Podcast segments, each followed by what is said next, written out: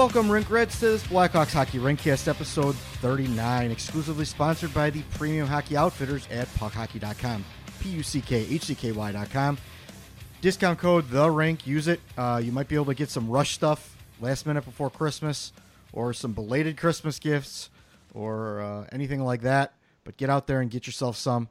You'll notice all of our writers just pr- proudly displaying their rink wear as well. So uh, head on over there and spend a couple dollars. Uh, today is Wednesday, December 19th, 2018, and all of us at the rink want to wish you and yours a happy holiday, first of all. Uh, I am Jeff Osborne, better known across the interwebs as Gatekeeper. What's up, jerks? Yes, Satan. And I am joined by my good friend, co host, and fellow grumpy old guy, Mr. John Jekyll. Hello, Mr. Jekyll. Hello, I am officially not an Erik Gustafsson zombie. Nice. And also, we have our NCAA writer, our, our senior NCAA writer, or our only NCAA writer, but he's a senior nonetheless. Mr. Aaron Goldschmidt. Hello, sir. Don't mess with Tommy Hawk. There he is. A Aaron. we, we had a question about that, too.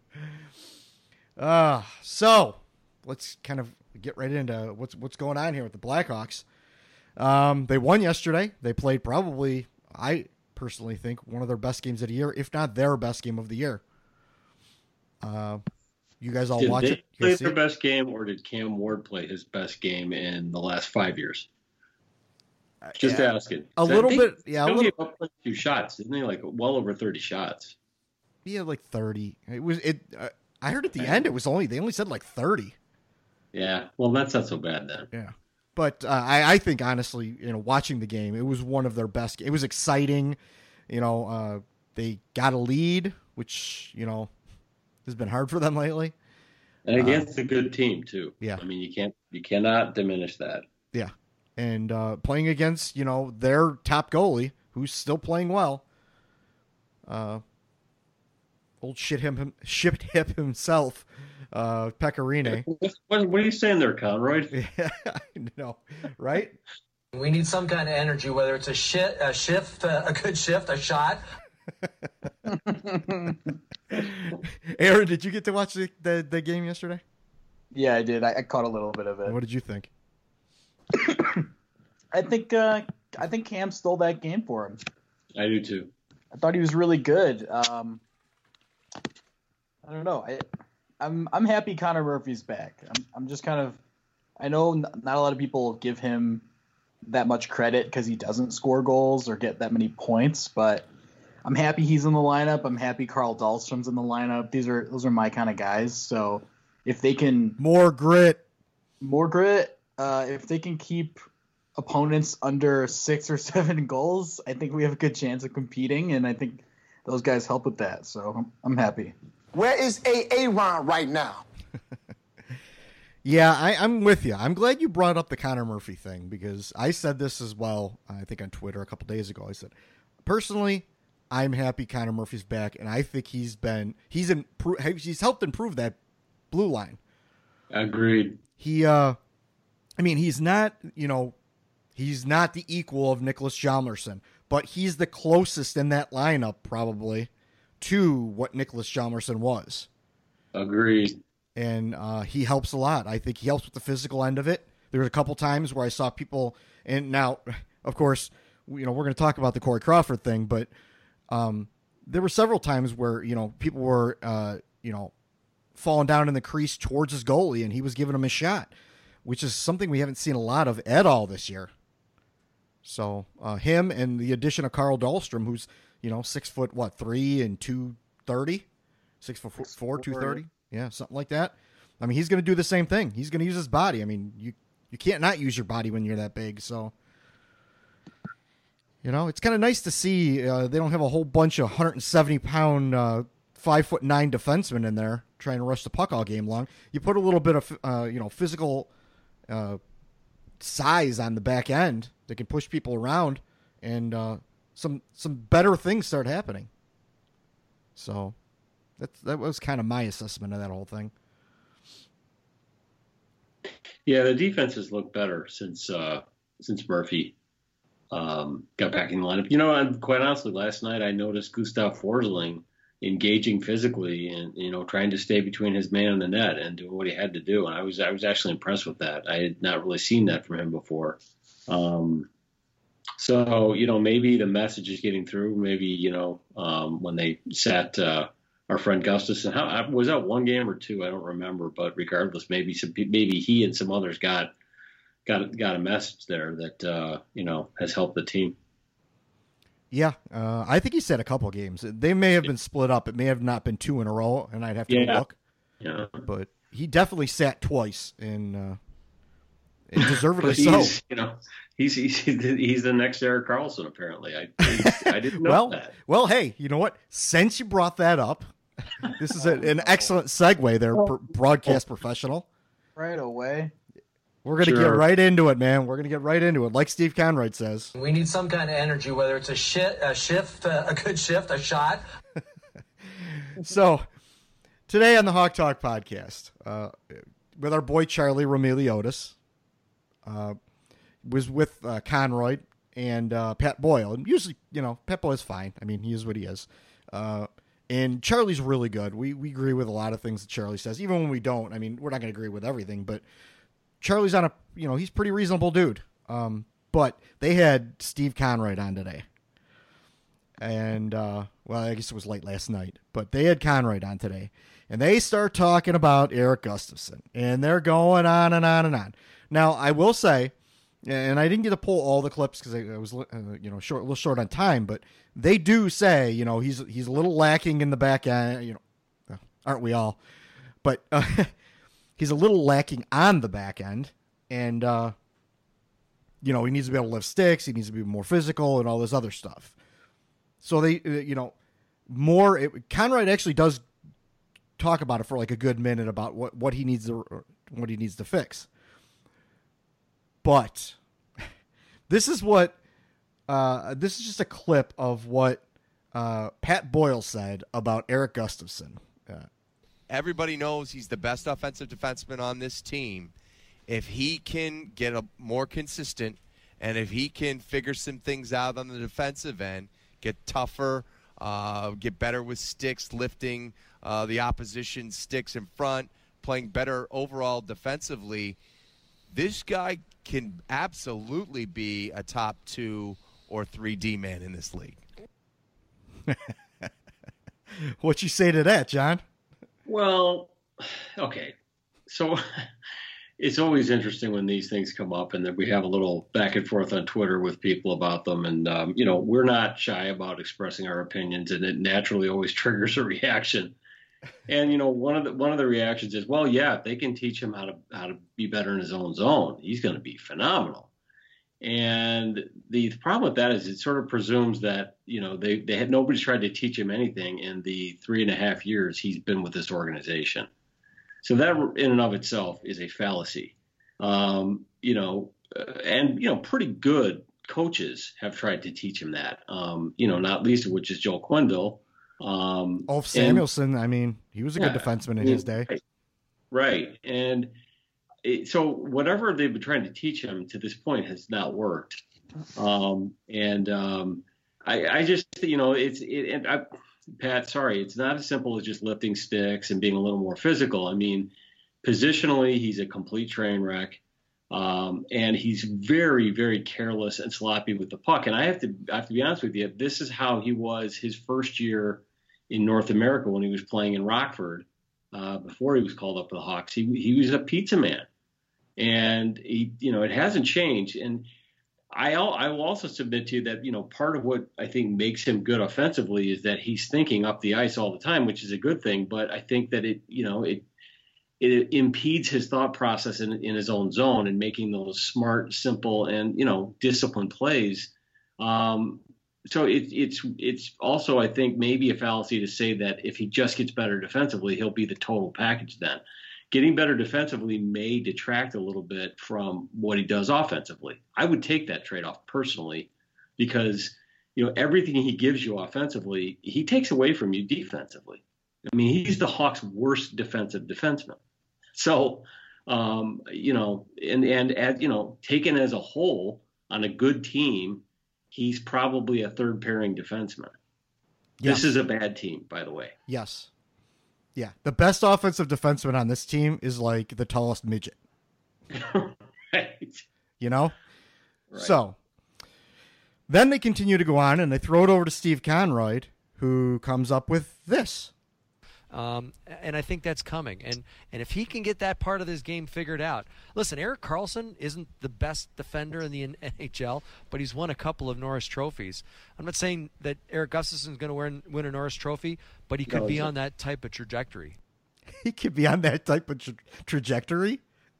yeah, let's let's let's speak to the whole Karlsson thing because that always gets thrown up. But you know, I you know I I'll just say this: I watched because Craig Anderson's from my hometown, and a buddy of mine used to be his agent, um, and um, I had the opportunity to meet him years ago.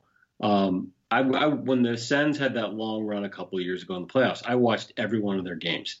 And I watched Erik Karlsson very closely, and, and he was a difference maker at both ends of the ice. He's a little bit like Duncan Keith in his own end. He makes plays with his stick. He, you know, makes plays, um, you know, with with uh, getting the, the puck out of out of his end quickly and intelligently to the right man. Um, so, I mean, to say that he sucks in his own end, which is what all of the the experts out there say, and I use experts in quotation marks, um, is I think is a little bit harsh and a little bit extreme. The fact of the matter is he's he's okay in his own end. Um, that's not the highlight of his game. The highlight of his game is is coming up the ice with the pocket and the offensive end. But he probably on his worst day is better than Gustafsson will ever be on his best day. So let's just stop with that nonsense too. Over the line! That's what I do. Aaron, what do you think? I don't know, guys. I, I haven't been an Erik Gustafsson guy in the past. You don't Uh, have to be now. yeah, no kidding. I'm not trying to be. Uh, but you know, when I think Norris Trophy, I think like, you know, the difference between Karlsson and Duncan Keith is really that plus minus at the end of the season.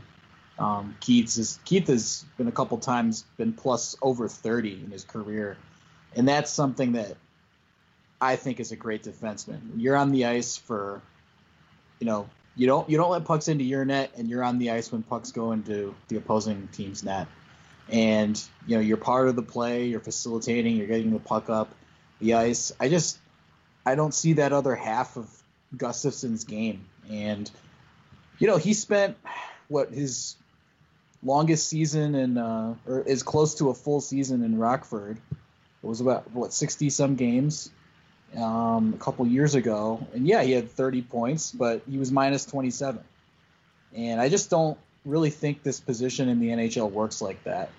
And if you if you can't, uh, you know, all defensemen have to be be two way players. There's just no real option in the NHL. You have to be solid defensively first, and then second, if you give some offense, that's great. But I don't know, guys. I I, I feel like if if Erik Gustafsson doesn't fit the mold of the Hawks right now, then how is uh, any of their other prospects going to fit the mold? Like, how are we going to make those guys work? Which is Well- just the conversation. How can we develop those players if we're just getting more Erik Gustafssons? If he's still around when Boqvist shows up and Mitchell and uh, Beaudin, um, I, th- I think the question's going to be who's going to play defense. Um, you know, the plus minus thing, I, I, I'm gonna I'm gonna push back on you there a little bit, Aaron, because the plus minus is is in some ways a t- as much a team stat as it is an individual stat, even though it's attributed to individual players. You look at the best teams, and you look at the Hawks in their Cup years everybody's plus minus was was great, was much better. And it has to do, I think, with who you're playing with as much as how you're playing, it, because it, it, that's the bottom line. That's how it works. It's goals scored for and against when you're on the ice. But if you're on the ice with Marian Hossa and Jonathan Toews, um, Nicholas Hjalmarsson, et cetera, I mean, your plus minus stands a pretty good chance of being a lot better. Where Karlsson was not playing with that caliber of players ever. Um, so it's, I just I, I get a little itchy about using plus minus as a as a real accurate metric of a defenseman.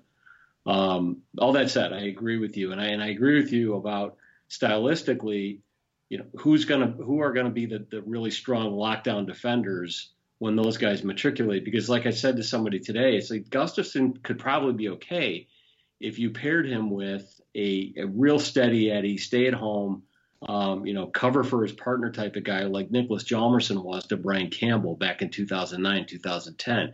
Campbell was a better defenseman than Gustafsson, too, but the Hawks don't have that guy. I mean, yeah, Con- Connor Murphy is probably the closest thing we have to Hjalmarsson. Again, really no comparison.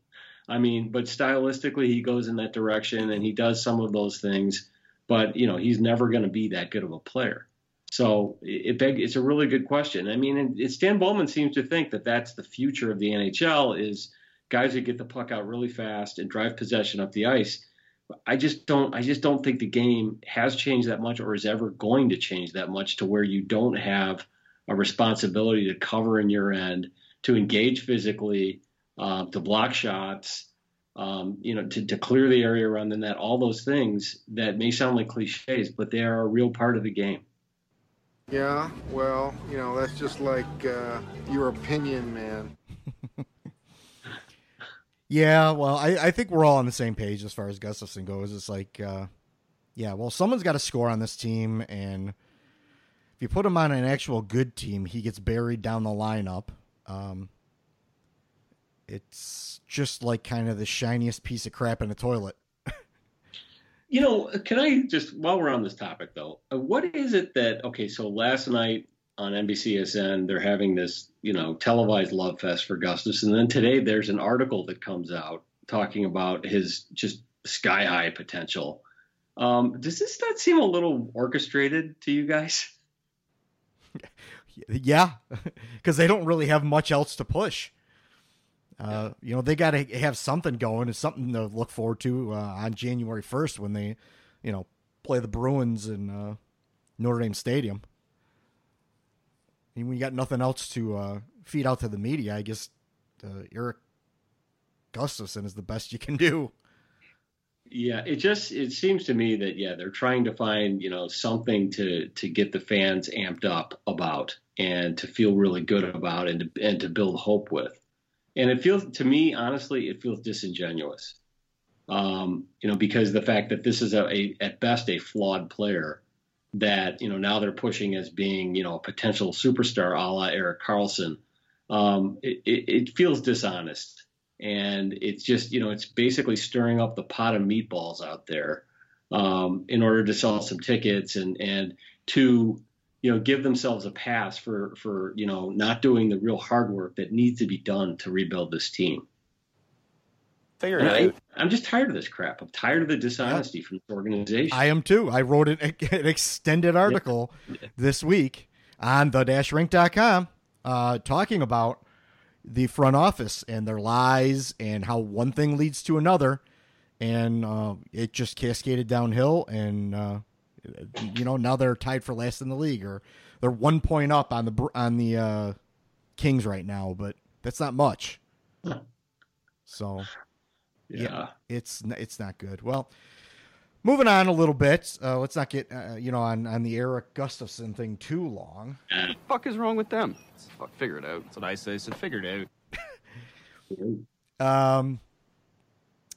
So against the Sharks, the the the, the next big thing is Corey Crawford. Um, the towards the end of the first period, Evander Kane pushes uh, Connor Murphy and uh, whoever was on the breakaway at the time. He is Strome. Yeah, pushes Strome. Yeah, you push a Strome into uh, whoever. And uh, oh, it was um, what's his face? Couture. Logan Couture. So he pushes Strome and Couture into uh, Corey Crawford. Corey Crawford falls backwards, dings his head off the the post, and stays down. Uh, you know, they have to come out, uh, help him off the ice. He didn't look good. I mean, you could see the quick shot. Uh, they, I think NBC did a quick shot that they never went back to, where he looked a little out of it, and uh, never came back. They said that uh, after the game, they confirmed that he does have another concussion uh, you know, or he's going through concussion protocol. I don't know. They were they're they're being real weird with the words about that. Whether he has a concussion or he's going through concussion protocol. that can well, be we'll see, how, we'll see how long he's out. Yeah. Um, and you know whether he makes the next team flight. Um, those are usually pretty good indicators of whether it's an actual concussion or not. Well, he's got to be out four games, and I don't know what what. Uh, I know they're on the road for two on tomorrow and Friday. Um, do they come back home then? I don't. I have to look at the schedule. I, I don't have it open, but I mean, because he's not going to be on that flight, that's for sure. yeah. You know, out out to Dallas, and then from Dallas they go to uh, uh, Denver and visit Aaron. Yeah, I should be there on Friday. That'll be Cool. nice. Uh, you may you may Um, this thing? or at least the speculation today was you may get to see uh, Collin Delia's uh, 2018 uh, NHL or 2018-19 NHL debut for this year. You were here for the last one, weren't you? Yes, I was. Yes, I was. Which was supposed to be his debut, but then the whole Scott Foster game happened because uh, Forsberg hurt himself. Right. So, but anyway, that aside.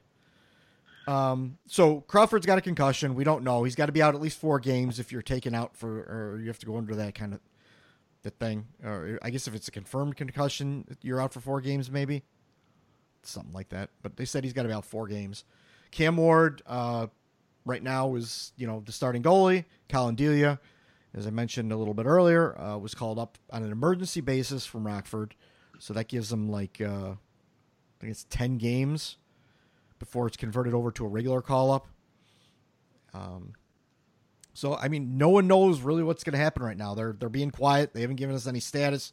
Right now, it's just you know Cam Ward is their goalie and Collin Delia and Corey Crawford's back in the closet again. So, um, I mean, if Corey Crawford's done, I mean, not that he was helping any anyway, but you might as well just start selling everyone else off. Yeah. I mean, it's not going to do any good this year, and it's not going to do any good next year if you hang on to them. So start selling, start selling assets right away. Uh, As soon as this this uh, holiday, uh, you know, little uh, buffer they have here, they they don't allow trades over the holidays. But as soon as that's over with, just start selling them off. That's uh, kind of all you have left to do. Yeah, I mean, if yeah, if Crawford is is done, yeah, there's there's no point. I mean, um, the, unless then they'll start sell, trying to sell Cam Ward as being you know the comeback kid, and you know, I mean, I, I wouldn't put it past them, but um, yeah, I mean, with Crawford, it's it's just going to be it's going to be interesting if he's you know out say for a minimum period of games that he has to be out, and he comes back and he's 100 percent you know, you could almost spin that that it's a good sign for him because he took a knock and they put him through the protocol and he's okay. Um, but if he's out for any any appreciable period of time and it is a legitimate concussion, then you're gonna you're getting into a discussion around his long term health. You know, because as as it's been you know borne out um, and reported now quite a bit that you know a lot of these guys suffer these symptoms and they get worse as they get older, even even after they retire. Some of these guys and they're disabled um, or their lives are shortened. And, you know, Crawford has to start thinking about that if this is, in fact, another concussion, um, you know, of any severity. Yeah. Yeah, Did you? Uh, what do you think about this, Aaron? Well, I- I recall us talking about this scenario uh, over the summer, I believe. We had a ring cast, and we talked about, well, what if Crawford comes back and he gets drilled in the in the mask with a puck? You know, it's a contact sport, and it's going to happen again. And we were saying, well, what's going to happen if he gets hurt again? You know, what's their their plan going forward? And we pretty much, I don't know. I, I'm with everybody else. You know, Powers came out with that article talking about you need to put Corey Crawford's health first. I'm 100% in agreement with that. You know, I want to see this guy and, you know, signing autographs in, in 20 years and, and being part of the alumni who, who got us a couple cups. And, you know, right now it just really doesn't matter. Like, let's get this guy off the ice. If he needs to retire, fine. Like, that's that's part of the rebuild. Let's let's move on. And, Right. Yeah. They're not going anywhere anyway. With him, they're not going anywhere. So Yeah, exactly. Like I think it's right. Maybe you should have traded him while he he was uh, an asset, but now that he's hurt, like don't take any chances. You know, there's so much research going into um, head injuries right now, and it's, it's just not worth it to anybody. And I know it's a business, and I know that he's under contract, but you're you're talking about this guy's life right now, and I I don't uh, need to see any more wins out of this season from him, as far as I'm concerned. Yeah, wins this season. That that's a rare thing. We just we just don't need it. We stink. Um, bottom line, and it's just let let the guy heal, let him rest. And I know he's a competitor. He's gonna he's a hockey player, so he's gonna say, "Get me back in." I don't really care, but that's not you know for his best interest or the best interest of the team right now. So I don't know. I'd, I'd rather see Collin Delia right now on the ice. He's been really good on a an okay Rockford team this year. And uh, that guy's hungry. I mean, look what he's done in the last couple years. I don't want to make this about Delia, but I'm just saying the guy is. Oh, let's make it about Delia. now go ahead. This guy in the last, I'm going to say, year and a half has risen every single level of hockey to get to the NHL and get a taste. And now he's honing his craft. And, uh, you know, I think the the Hawks really got a gift that this guy fell in his lap. And I, I wanted to make a point a little bit later in the podcast about the Blackhawks finally drafting a goalie.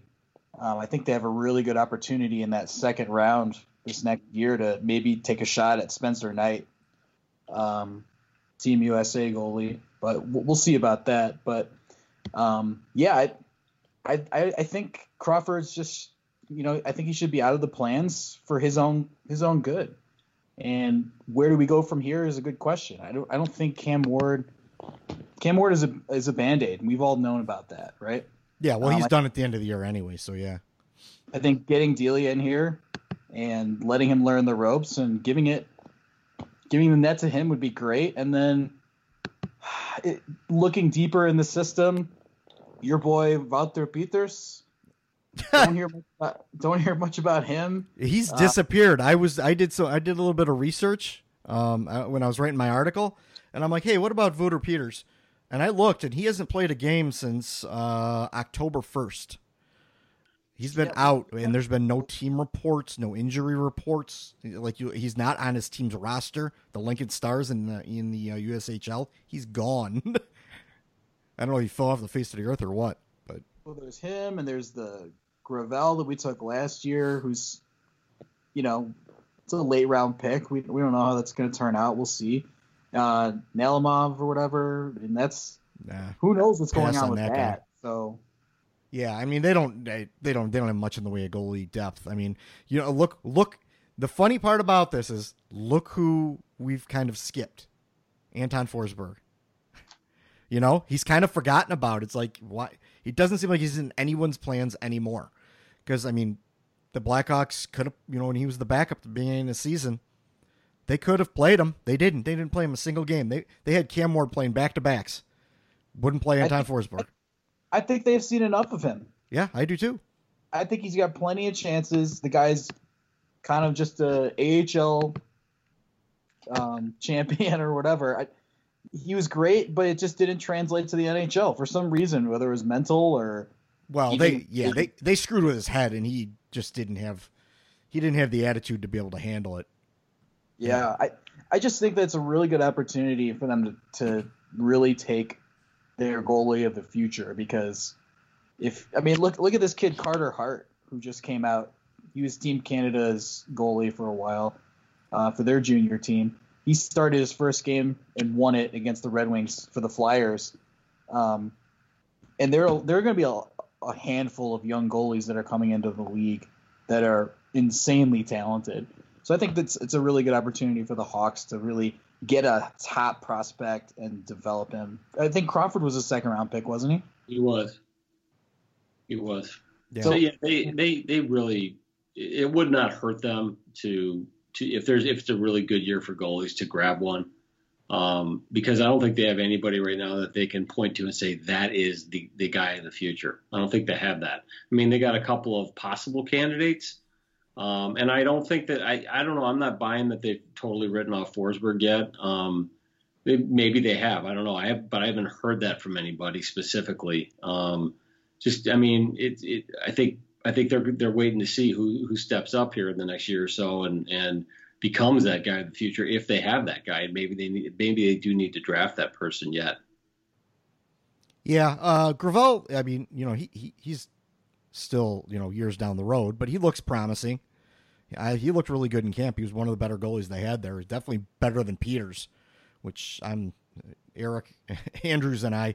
We just shake our heads, and, and you guys last year, the year before that, I think you uh, you uh, Mario and I, uh, we were at that camp, and we are just like, I don't know, I guess he's all right, but like Delia outshined him, and he just he's, he's just a guy, you know. So do we still do we still have Tompkins and yeah, um, Indy? Tompkins is in Indy. Yeah, he's actually been one of the better goalies in the ECHL. Um, uh, the Nalimov thing, I'm not like. I'm not on the Nalimov bus. Uh, he's a head case. He's been dropped by two or three teams in the KHL. Uh, when he was playing well, he was his contracts were terminated. He was sold off to other teams. I mean, there's a reason for all that. So there, there's something up. There's something. There's more brewing with that. And uh, yeah, Forsberg. I, am not a big Forsberg fan. I never was. Uh, you know, maybe he can get his maybe he can get his confidence up a little bit. I don't know, but um, it, apparently right now they're they're not interested in bringing him up. They already got him through waivers, so they didn't have to give him up for free. And waivers, I think, uh, have to be re- uh, redone every 30 days. I'm pretty sure, and it's been 30 days since uh, Crawford came back. So uh, they would have to put him through waivers again if they wanted to put him down if Crawford was to come back. So that may have been part of the Delia thing why they brought Delia up over uh, Forsberg, but uh, who know really knows at this point. Well, I mean, Delia's not going to play much, and Forsberg's going to play every day now. So I don't know. I, I, I, it's hard. It's hard to read without you know hearing something specifically from somebody saying that they're going in a certain direction. I do know that that Delia's stock has gone way up. That's that's without question. But I think at the same time, they, he's an unknown in the NHL at this point. Yeah, yeah. He only played like two games last year, so yeah. yeah. Well, um, as we sit right now, the Hawks are 11, 19, and 6 with 28 points. They're seventh in the Central, 30th overall. They hopped over the Kings by one point uh, with that win yesterday. Uh, the goal differential is still negative 34. They're 14th in faceoffs. Their PK is 31st, so that's last. They're tied for last in the power play. Uh, goals for 101. That's right in the middle at 17. Uh, tied for 30th uh, with goals against know, with 135. So um, that's dropped. They've dropped. They were near the top of the league when the season began, and they have steadily uh, dropped down the rankings. Uh, they give up 20 sh- uh, 34 shots a game, which is 28th. Uh, their possession numbers, five on five, are about even. They're, uh, the Corsi's 50%, the Fenwick's 48%. Their high danger save percentage, they've climbed up three spots in, in the past week to 84% or 84.7%, sorry. And the uh, they're 25th in 5 on 5 save percentage at 909. So that they kind of uh, they raised that up just a hair. So that's kind of where they sit right now. Um, the Winter Classic in 2 weeks. We got that going on. Um, Dylan Sikura and Carl Dahlstrom have come up. They were called up. Um, we haven't seen you know anything from Delia yet, but uh, Sikura and Dahlstrom came up. Uh, Aaron, Aaron, what is your opinion on what you've seen from Sikura or Dahlstrom so far? Uh, I think Dahlstrom in this uh, call up looks a lot more comfortable. So you see him skating with the puck more. I think before he was really kind of just playing hot potato when he was up last year. Uh, he looked good, good stick, good in the defensive zone, but like really didn't we didn't see a lot of him with the puck. And I think when he went down, uh, he just started getting some more confidence and really started shooting the puck on net more if he's open. Um, he's, I think he's already been a really good first pass distributor out of his own zone, but in in the opposing in the offensive zone, um, you know he doesn't really shine. He kind of just gives it to other people, and I think in the last couple games, you see Dahlstrom like shooting for sticks, and I think that's a really good thing. Um, I, I thought his his gap was actually really good. Uh, you don't really see him getting destroyed or crushed. Like making really smart decisions, getting the puck up the board. So I, I, I like what I've seen from Dahlstrom. For Sikura, uh, he still just looks really timid and nervous. I don't know if you guys noticed that too, but um, I, I just think that once he just gets a few more games under his belt, like he's a really good skater and a really good puck handler, and he's just I don't know. I I think it's very similar with a lot of younger players who are skilled. They're just kind of put into a a position where it's not really their expertise, where he should really be carrying the puck, and he's on a line maybe where other people are carrying the puck for him. But I don't know. I think he just needs to adapt more. I think a guy like Dominic Kahun adapted his game to play with Jonathan Toews, and I think he's thriving. Um, I think just Sikura needs to really find out what's what's working for him at this level and do it, um, and not try to do too much. Um, but yeah, I think I think Colliton's the right guy to at least help him along the way. What are you What are your guys' thoughts? Go ahead, John. Uh, well, you know, Dahlstrom looks okay. Um, kind of relatively mistake free. Um, not spectacular. Um, you know, it's funny when I was watching him the other night. I'm thinking to myself, again, if this is, you know, a deep um, defense that's typical of a you know cup contending team, is he even is he even playing? I don't know. You know, he's maybe a maybe a six seven guy. So fine.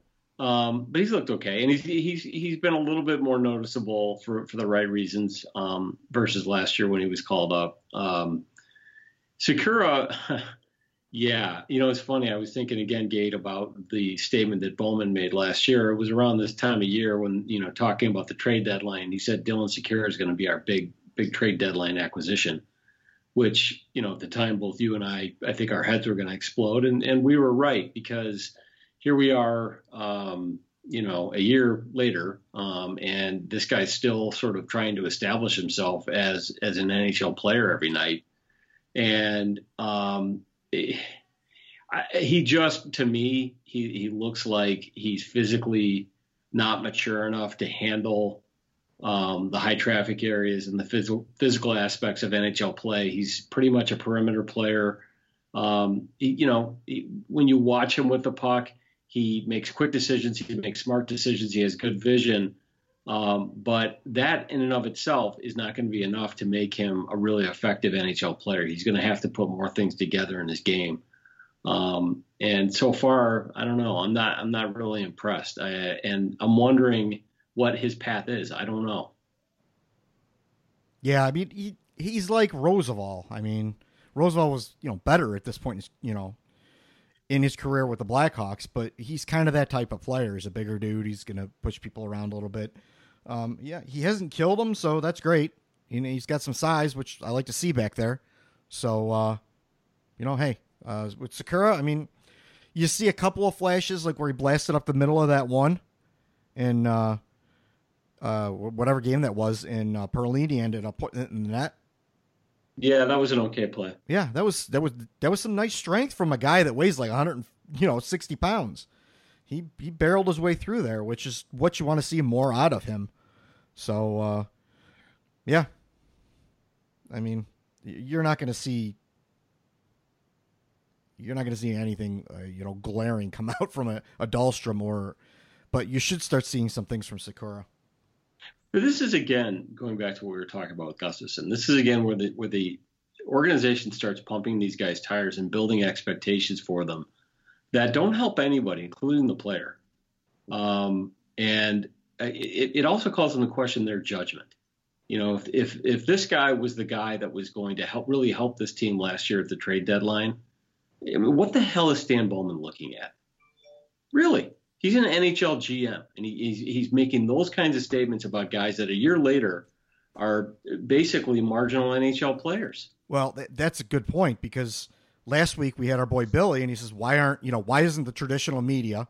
And it it can't be us because we don't you know we don't go to all the press Not conferences. Traditional throwaway media. Yeah.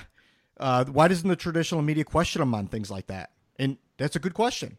You know, you said this guy was our you know trade deadline acquisition, and a year later he can barely stick in the NHL. Like, what does that say? Yeah. You know, what, were you lying to us, or are you bad at your job? or both. You know, We didn't trade anything to get him. yeah. Well, I mean, if he if he eventually pans out, which I'm not pr- saying is out of the question, he eventually, he was a sixth round draft pick. That's Yeah. great. You know, that's that's a that's a very high value draft pick. However, the issue is is the expectations that have been created around him that so far he has not lived up to, and it again it begs the question: Okay, if you're if you're putting all your chips onto these particular types of players, um, what it, it, you're not doing you're not doing the other things that you need to do to, to get the good players in here. I mean, and and that case, that that quote is a case in point. I mean, you can't. It's nothing but that. It's saying I'm not going to really do anything because we're getting Dylan Sikura at the deadline. Really? Yeah. yeah, for sure. I think another uh, example of that you might see this year is um, how the media has been pumping Evan Barratt. Uh, so Yeah. he's, he's still on the Team USA junior roster so far um, on a top line, and he's having a really good year in college. And a couple people saw his lacrosse style goal from behind the net, and uh, you know we we had someone uh, we had David on Yeah. and we talked to him, and he really likes Evan Barratt.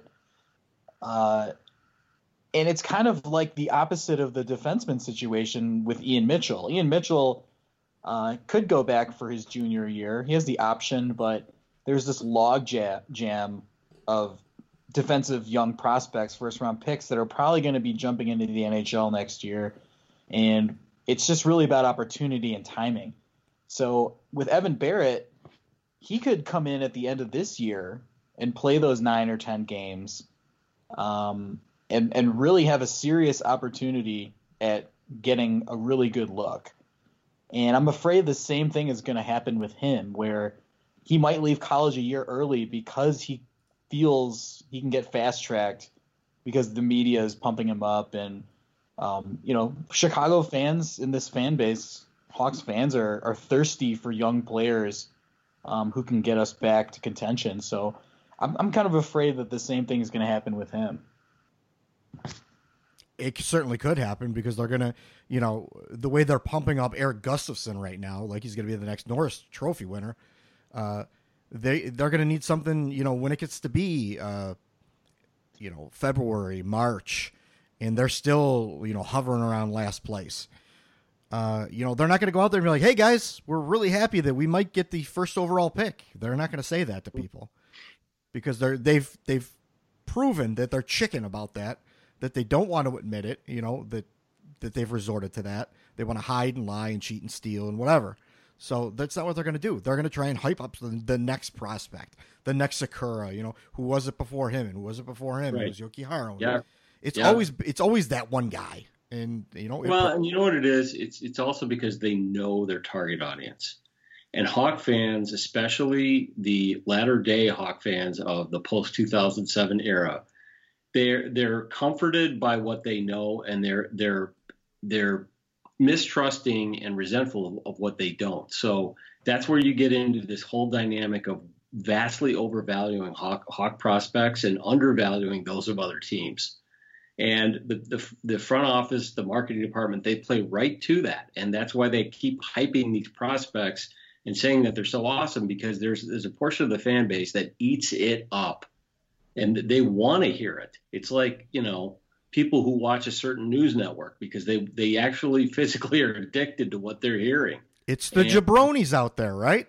Exactly, it's Jabroni Fest 2019. Has the whole world gone crazy? yeah, and and uh, yes, it has. Um, and that's that's that's what they're doing. That's exactly what they're doing. They're they're basically just stirring up the meatball pot uh, with with this you know with these expectations around these these guys that you know again and it's Barratt you know Barratt plays a, a you know a gritty style. He's an agitator, but he's doing it in college, and guys can get away with stuff in college that they can't get away with in the pros. And I remember you know, people were were sharing YouTube videos of Sikura when he was in college, and he was skating into the slot and you know getting these shots on goal. And I'm thinking to myself, in the NHL, he's going to get absolutely creamed trying to do that. And it's it's just a different game. And Yet here they are. They're you know creating these expectations that most of these guys are never going to live up to. The one guy that they have that I think that they can be just you know talking up incessantly is Boqvist because he has elite talent, and there's no question about that. But you know, after that, it's it's I think it's a mistake, and I think that sooner or later it's going to catch up with them because people are going to get tired of it. You'd think. You'd think. You'd think, but the meatballs just keep on reproducing. Well, I mean, at some point, but the meatballs have thrived on year after year of very competitive teams, um, playoff teams, etc. This team has now not been a playoff team for uh, a year, going on two years, and they're not going to be this year. So it'll be two years. And I, I do think that more and more um, of the diehard true believers are are stripping away now and saying, you know what, no, this this thing needs to be fixed. It needs to be overhauled. Um, but there's still enough of them out there, you know, that they're going to keep they're going to keep doing this until enough people stay away, enough sponsors leave, and you know, eventually Rocky Wirtz notices it and and takes action. That'll change Not it. too good, man. Yeah. Yeah, I agree. Um, well, all right. Um, also, uh, Artem Anisimov and Forsling were activated. We kind of talked about Forsling a little bit, but Anisimov is back now, uh, and as a result of an injury that happened yesterday, Luke Johnson was recalled today. So back to the injury. Um, Marcus Kruger yesterday ran into ran smack dab into the elbow of Ryan Hartman, and uh, probably broke his nose, at least from the way it looked. It looked like he broke his nose, and he has a concussion, so he's going to be out for a while too. Uh, there has been, as with a lot of plays like that, there has been, you know, a, a, a real deliberate divide between whether it was dirty or whether you know it was just he ran into an elbow. Uh, my uh, my thoughts on that are that elbow barely moved it, if at all. If it did, it wasn't intentional because if you're going to move an elbow, it's going to be a lot more than just you know a fraction of an inch.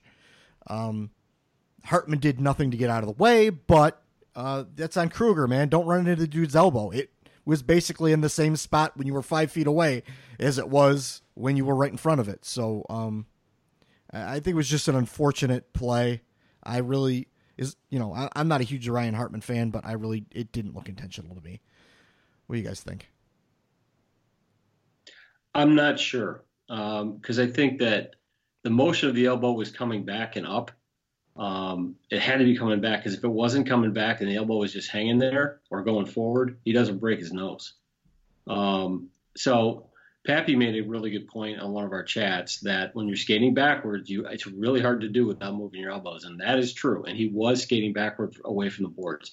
All that said, you know, it's one of those deals where a guy who has a history of dirty and stupid plays makes a borderline dirty stupid play. He doesn't always get the benefit of the doubt. Um, and I, I, for myself, I don't know for sure that it was dirty or that it was not dirty. I felt like I saw the elbow come. He saw Kruger and the elbow started coming up. And that to me at first made me say dirty. Then I thought a little bit more about it. I'm not sure, but I, am not. I'm, so I'm, I'm kind of on the fence. Darren? I, I, watched, I watched it a couple times. I don't think it was a dirty play. I mean, his Hartman wasn't really looking.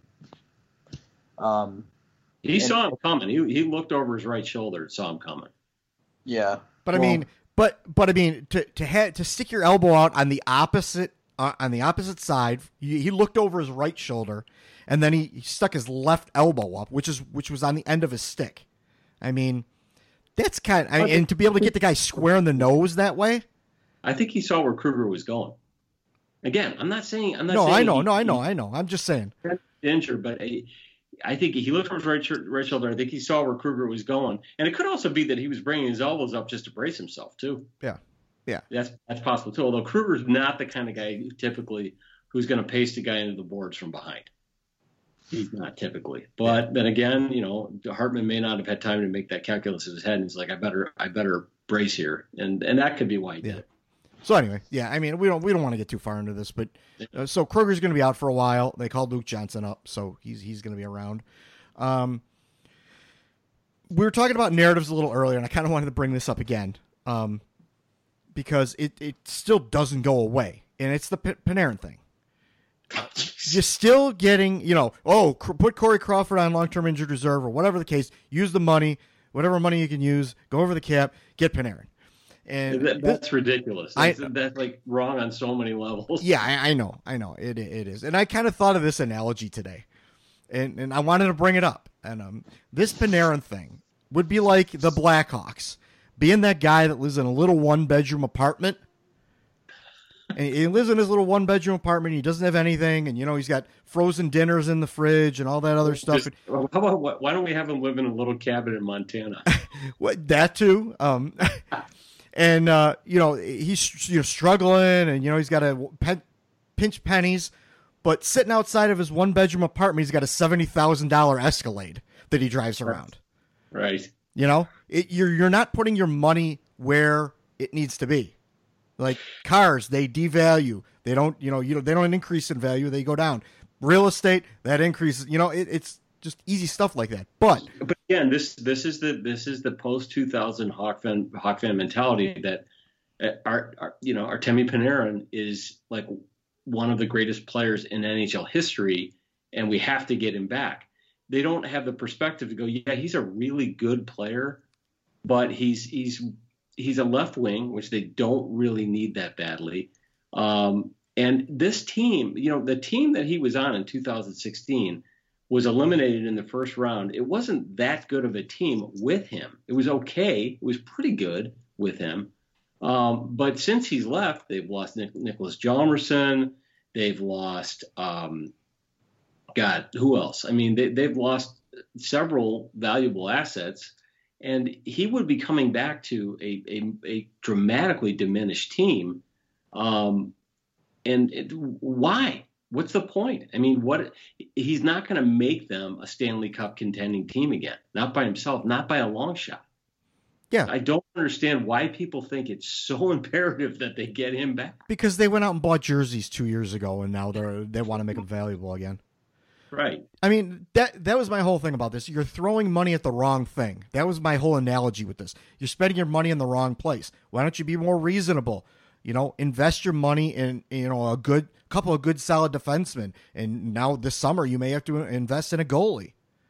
Like, use the money where it's needed. It's not needed. You don't need to spend the blow the whole wad on one guy that plays a position you don't need. That's not smart. That's not how you build a you know you build up a new winning team. Just because the guy's a familiar name, you're not going to throw the guy ten million dollars. You're going to bitch about uh, you know Kane and Toews making ten million dollars. But what happens if Panarin goes into a slump? Right. The way they crucify, you know Brandon Saad. He go, you know, he goes into a slump. They want to trade him for Scott fucking Darling. Right. I mean, come on. And that's the next the thing that's going to happen. You're going to have another 10.5 million dollar, you know, albatross on your roster. It doesn't make any sense. Spend you know spend your money on a on a good defenseman or two good defensemen that can fill you know fill in some of the holes. Get rid of all the clones of Erik Gustafsson. You know you can have a couple of them. You don't need six of Right. them Right. dump some of them off. You get some, you know, get some other assets, get some young players. Maybe you can get, and then on top of this, you can go to the draft, and if you get a top, probably five pick at this point in time, at least the way the draft, you know, is going, it looks like at least the top five guys are going to be uh, forwards. Two to three of them could possibly play in the NHL next year. Why don't you get a good, young, cost-controlled forward that could maybe uh, develop into a Panarin type player because you know one or two or three in the in the draft could potentially do that. I mean, Patrick Lyon, you know, the, the the list goes on and on. You have the young cost controlled player that you can plug into the lineup that can give you similar production or possibly similar production to the Panarin thing. I mean, that's smarter investment right there to me. And it makes sense. But, uh, you know, it, if you just want to You run around with your Panarin jersey and say you give them every every dollar you have and blow it all on one guy, well, then you're going to have a losing team for a while. Yeah. I mean, it's it come and there, that question always comes up when the Panera thing comes up. It's can he play defense? Yeah. And I mean, the Hawks really, you know, and I was I was just thinking, Jeff, while you're talking about, um, you know, what if what if in the draft Bowman had been able to turn that later first round pick through some kind of a, a trade um, or sweetening somehow. And I'm not saying I'm not blaming him for not doing, it, but what if he'd been able to turn that into another top ten pick? And the Hawks' two picks in the first round last year would have been Boqvist and Noah Dobson. Now, now you got something to to build on going forward. You've got that left side puck rushing defenseman extraordinaire, extremely high talent level, and then that you know rock steady, um, big physical right side guy. Um, you know plays both ends of the ice really really well, skates like the wind with all the size. Um, you know then then you've got a foundation and a cornerstone for rebuilding this team from the back end. Yeah, you Um, potentially have the next generation of Keith and Seabrook. Right, right, and potentially better than Yeah. both of them. Yeah. potentially. Um, and that's the that's the kind. I, I whether it's through free agency, whether it's through a really ingenious trade that I don't think Stan Bowman could pull off to go out and get one of the because there's young guys like that in the league right now. Um, you know, who are of that that that profile and that style. Big guys play the right side, real physical, real good, both ends of the ice you know, I, I feel like that's that's a glaring need, and, I, and my personal opinion is the Hawks need not one of those guys; they need two of those guys. Yeah, I, I Uh, agree with that. Yeah, You Aaron. know, um, oh no, go, then go, compare those guys with, you know, two of those four, you know, small puck rushing guys that everybody's so excited about, and there's your top four. Aaron, what do you got to say about Now this? got something, you know, because I think the Hawks have some really good young forwards. I'm really impressed with Dylan Strome. Um, I think he's got a future with this team as a second line center potentially. Um, and you've got DeBrincat. You you know Toews is just 30 years old. Kane is I think 29. I mean uh, um, Brandon Saad's 26. Uh, you know then your only then your only question is goalie, and maybe you can fix that along the way too. So I, to me, it's like the, the summer they've got to find a way either through the draft and or free agency to get at least one really good right side defenseman. Aaron.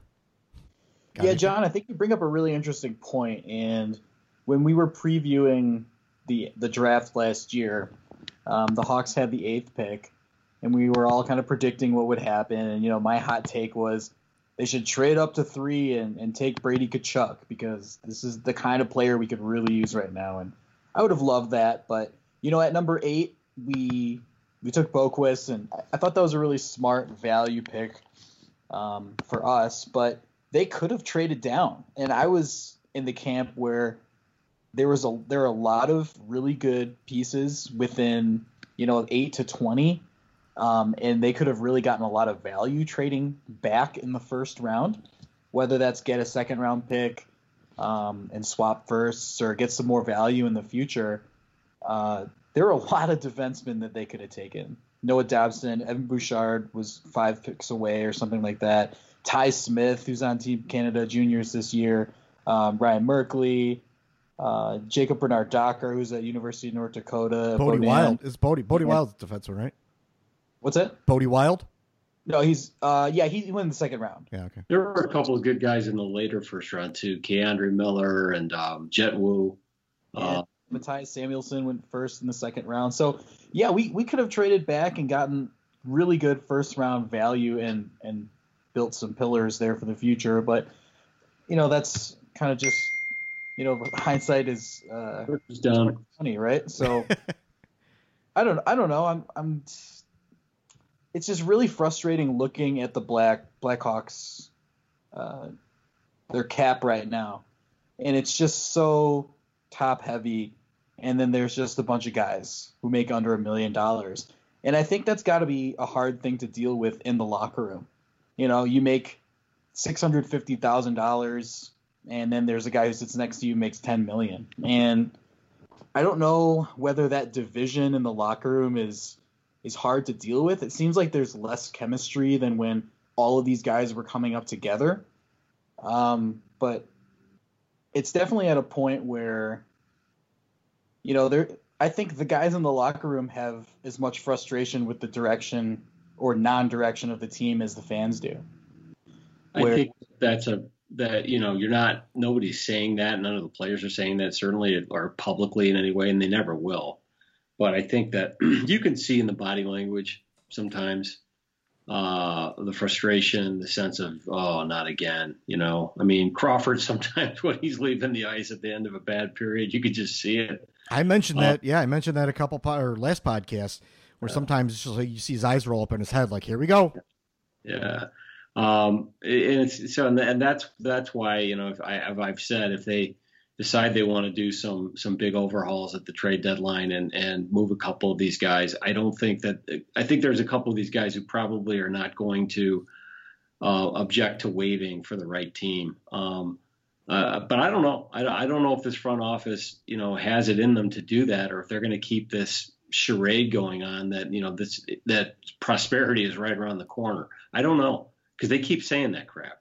I think Well- they do. I think they do have the balls to to make more moves because this this is unacceptable. And I think the one mistake that we made, or at least I made, a couple years ago when they moved Panarin and they moved Hjalmarsson was if you just look at the cap and you look at who doesn't have a no move and who can bring value. I mean, that's this this is the same salary cap that Stan Bowman's looking at, and I'm looking at a guy like Brandon Saad. I think if there's enough value for him to be traded, I think he's going to go again. Unfortunately, if there's if there's a market for it. Well, there probably would be because he's 26 years old and he has a lot of physical talent. He's won two, two Stanley Cups and he played a role in both of them. Um, but to me, if I was the GM, he'd be a guy that I would want to hold on to because of the fact that he's 26, that he's relatively cost controlled. Um, he has a lot of good hockey ahead of him. That, that's what the Hawks need. Is the Hawks need really good young players, and he's a proven really good young player, even if he's you know been inconsistent the last couple of years. I mean, I, it, his talent is proven, and so I'm I'm looking to hold on to those guys. It's the guys 30 or older. With I don't care if they have a no movement clause. I mean, I, I really believe that the state of this team is you're going to get some of those guys to waive if if if you present them with the right situation. Um, Yeah. but it's it's not going to be popular, and, and some of the meat, you know the meatballs out there all want to trade Seabrook. Well, nobody's going to trade for him. Yeah. Well, It's got to be a but- guy who, who someone wants. Yeah. Right, right. And so the meatballs, but you're trading away our scoring. Yeah, but guess what? You're with that scoring, you're going nowhere. So it's- get your get your head into the fact that this team has got to rebuild, and there's a cost of rebuilding. It's tearing down first, and you're not going to do it without tearing down. They've been trying to rebuild without tearing down for three years, and it has been a complete and unmitigated disaster. Yep. It's going backward. Yep. It's going to be so interesting listening to the presser for locker cleanout day at the end of this year. Yeah, no kidding. That's I mean, that's what it's really got to be. I mean, uh, that was that was a good point that I think Pat Boyle brought up at the end of the thing. Is he, he's like, what I want from this team is I want a direction. I want to know where Right. they're going. I want to know what they're doing. Like, make a plan. Make a plan. You know, say this is gonna. You know, maybe maybe it is after the Winter Classic. You have to do that because you have to try to buffalo the fans into going to this stupid thing. But maybe after that, you say, well, at the trade deadline, this is what we're doing, and then you know, uh, you know, in the off season, we're going to go after you know this kind of player, this kind of player, this kind of player. Uh, you know, we're going to go for someone, you know, whatever in the draft, or you know, I, you're not going to show all your cards, but at least have a plan. They're not This showing anyone is going to tell a lot. This trade deadline, because if they aren't trying to move one of these big veteran salaries, um, not Seabrook, because they're not going to move him, but somebody like Crawford, if he's healthy, or Keith, or you know, some might even argue for Kane. Um, you know, if they're not trying to do something like that at the deadline, then it tells you that they're half still they're still half pregnant. They they still are holding on to this idea that they can rebuild around these guys and get back to into cup contention in the next couple of years. And it, it hasn't happened over the last three years. It's not going to happen over the next two. But it's about managerial courage and honesty. And I don't know if they have it. Duh and or hello. Well, I guess we're going to see. Um, you know, uh, I'm not, you know, optimistic about hearing anything before the uh, Winter Classic, but after that Winter Classic happens, uh, and they have no reason to put, you know, keep the charade on anymore, other than they could use the, you know, the excuse of ticket sales. But, um, you know, whatever. maybe, maybe we'll get another buy one get one free uh, hockey trade. That'd be cool. You know what? You want to? Uh, what, this Go. is kind of a, li- a little off, and I want to get the questions really quick. But I was thinking about this. There's a couple of trades that the Blackhawks ha- have made probably in the last five years that were for uh, future considerations that they have never gone back and investigated. It was a Kruger deal, right? The Kruger Yeah, deal, Kruger- and there was one before that too. That that it was for future considerations. They were just trying to get someone off the roster or someone, and it never came back. It wasn't like you know this guy's coming to the organization is you know part of a trade that was future considerations. That has not happened. So they got a couple of trades out there that they're expecting stuff from like Vegas and another team, or at least they should be, unless you know they're just going to forget about it. I guess you know the genius Stan Bowman is going to forget about trades that he made. He got a he got a an autographed eight by ten of Gordy Clifton from Vegas. I mean, that's that's ridiculous too, in in and of itself. So, but anyway, let's get to questions so John can get out of here for the night. Yeah, Um, got di- bounce in about fifteen. Yep, Derek Ciavellis thoughts on Strome. Definitely enjoying his patience and ability to create some space, especially in the middle. Will he get an NMC? Um, I like Strome. I like his size. Even when they used him on the wing, they had him taking faceoffs for Anisimov. So I don't know, but he's scoring. He's going to the hard places. I think you know what? I think he's more useful right now than uh, Nick Schmaltz was on this team. And they got Perlini, whatever he may or may not turn into. They got two players for one, and I think Strome's holding his own. Uh, that's what I feel. I don't, I don't know what Strome's faceoff percentage is with the Hawks um, so far. Uh, I don't have that in front of me, but I know that career he's been pretty good, and uh, so I'm going to assume he's over 50%, which for this team is is a, a meaningful improvement, um, and it gives you another option beyond Toews. Um, but look where he gets all of his goals, right in front of the net, and you know Nick Schmaltz never. Um, and so when the games, you know, if the Hawks get into some meaningful hockey at some point in April or May again, sometime in the next few years, Strome's going to be valuable because he's willing to go there and, and to those high, you know, hard, high traffic areas to get goals, and he gets goals there. And um, to me, you know, he he plays more like a center, a true center, than Schmaltz ever has or probably ever will. Darren, what do you think? Uh, I might be singled out on this one, but you know, wake me up when when Dylan Strome scores 50 points in the NHL. The guy does not. I don't think he plays like the third overall pick. Well, that Um, that's pretty evident. Yeah. Yeah, I that's fair. I don't. I don't see the skating. Uh, good. It's like yeah, you got size, you get to the front of the net, of course. But there are a lot of guys that have size and can get to the front of the net and, and you clean that, clean that stuff up. Nick Schmaltz has I think nine points in eleven games. That'll Um, end. I, I'm still in the boat where I think it was a mistake to trade him before the trade deadline. Everybody knows that the Hawks stink this year and that they're going to be sellers. Why did we have to make that move then? Um, Well, I think there was a, I think there was a dressing room issue. I think some guys were really getting tired of his act. okay, that's a different thing. But if you I, I don't, nobody's told me that, but it certainly just from the tone of some of the comments that Olczyk was starting to make, which by the way he makes about Erik Gustafsson too. Um, it was just a sense of exasperation that if if Olczyk's picking up on it as an ex player and as an ex head coach in the league, I guarantee you some of the players were.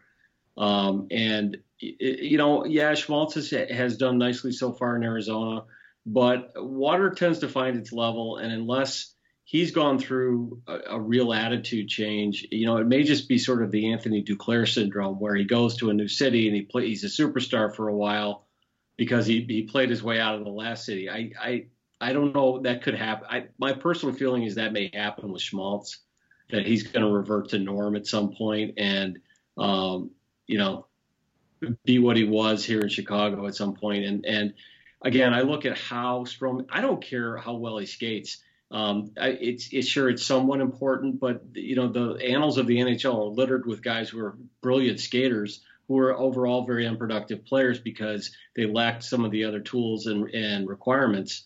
Um, and then there are guys who are not great skaters. Brett Hull, for example, scored 700 goals. So um, I 50 points. I, he could be a 50 point player playing with DeBrincat and another decent wing. I mean, I don't know what what his uh, pace is like in Chicago so far. I would think it's a 50 point pace. All right. Well, I think my my top point was that if you're going to sell Nick Schmaltz, he's he's been productive in the NHL, and you would trade him to a team who has his rights to sign him as an RFA, so they know they're going to get him long term. I just think they could have gotten something a lot more valuable. Like this team needs picks. We, I don't think we need. I'm not gonna. I'm not gonna say another team's trash because I think Dylan Strome has more talent than that. But you know, we don't need another team's experiment. We need our own guys. And I thought we just could have gotten a lot more for his return. I think if Nick Schmaltz stayed on the pace that he was going, his trade value would have dropped more. Yeah, I agree. And he was and he wasn't coming out of the slump. He was just sinking deeper and deeper. He was, you know, he was a healthy scratch. Yeah, he was he was in healthy scratch mode. Like you you're betting on him, you know, finding a resurgence in the middle of a terrible season. Uh, I don't know, man. I, I think that Stan just has has just bet and said that this is where the best we're going to get for him. Two former first rounds for a former first round. You know. Um, yeah, one thing I will uh, admit is he cannot take a face off. Uh, John, you'll love this. He's twenty seven percent right now for the Coyotes. Yeah. yeah. um. Eh, yeah. Anyway. All right. Well, uh, moving on. Uh, Brian W., which is uh, Santo or Sant eighty five. Uh, if Crawford was, wait, if that was Crawford's last game as an NHL goalie, is he a Hall of Famer? I'm a Crawford fan, and I say maybe not. Um, yeah, I, I it's the Hall of you know it's the Hall of Fame, not the Hall of Very Good. Like, right. he was very good. He won two cups. He had a, a strong, like, four or five year stretch. But uh, was he the top player at his position? He no. was up there, but he wasn't the top. He wasn't dominant. He was very good, but he wasn't dominant. I'm going to say no. I mean, you know, if they want to retire his number in Chicago or whatever they want to do, I'm all for all that stuff. But I don't know. I, I'm not necessarily on for the Hall of Fame thing. Yeah. I'm going to jump in on this. Then I got. Yeah. I have to. I have to bounce. Yeah, that's but, fine. Aaron and I'll finish so up. I thought about this one today a lot. It was very thought provoking, and thanks Brian for the question. Um, here's here's I think what you're going to hear around the league um, in in answer to this is Marc Andre Fleury a Hall of Fame goaltender? Is Chris Osgood a Hall of Fame goaltender? Because you know, Crawford has been a very good to near elite goaltender in the league for a number of years. But the the, the thing that really, you know, um, I think would be the arguing points for him is that he won two cups. But so did Marc Andre Fleury. Um, Osgood won at least one. I don't know if he won two. Um, but the, the answer on those guys is no. They're not Hall of Fame. They're not Hall of Fame goalies either. Um, and uh, you know, th- then you know th- there's a statistical argument or or level of, of play. And there, the last couple of years before he sustained the concussion, he truly was carrying this team and masking a lot of its flaws. And that was Crawford at the top of his game, and he was a really really good goalie. Um, but I mean, uh, Pekka Rinne is another guy that they'll ask that question about, and I don't know if he gets in the Hall of Fame either. Um, but you know, the, Crawford also for the bulk of his career played behind a two-time Norris Trophy winner and another outstanding defensive defenseman in Niklas Hjalmarsson, Brent Seabrook, and two or three of the best defensive forwards of the of his generation too. I mean, three or four of them: Patrick Sharp, Jonathan Toews, a Selke winner, Marian Hossa, a fantastic defensive forward, and Marcus Kruger, a really really good defensive uh, forward. So you know, all in all, what, what was in front of Crawford, you know, really put him in position to succeed. Granted, he picked up the ball and he ran with it, and then there was a time when he was really kind of carrying the team, to his credit. But I, to me, I, I don't think he goes in the hall. I'm with you guys. I just don't think he has the individual awards for it. I do have another question though. Do you think the Blackhawks um, put his jersey in the rafters? Yes. And with that, good night, fellas. All right, take care, JJ. Bye, John. Have a good Christmas. You too. So, um, do you think? I, I think possibly. I mean, two cups. Uh, he carried them, you know, in thirteen and fifteen. It's very possible that that the Hawks that, are pretty selective of, of, who they put up there. Oh yeah, I know, I know. I, I you know I could go either way on it. If they want to do it, you know that's fine by me. I I, I don't hate that. I mean I I really love the guy as a player, so um you know and, and maybe it it's one of those things like uh you know how his career ended. You know if his career ended because of that you know concussion, like it's kind of a tragedy that his career ended that way. So that may be another thing that they take into account. But uh, yeah, I don't know. I, I, say I think we all agree no on the Hall of Fame, which is not a slight on him at all.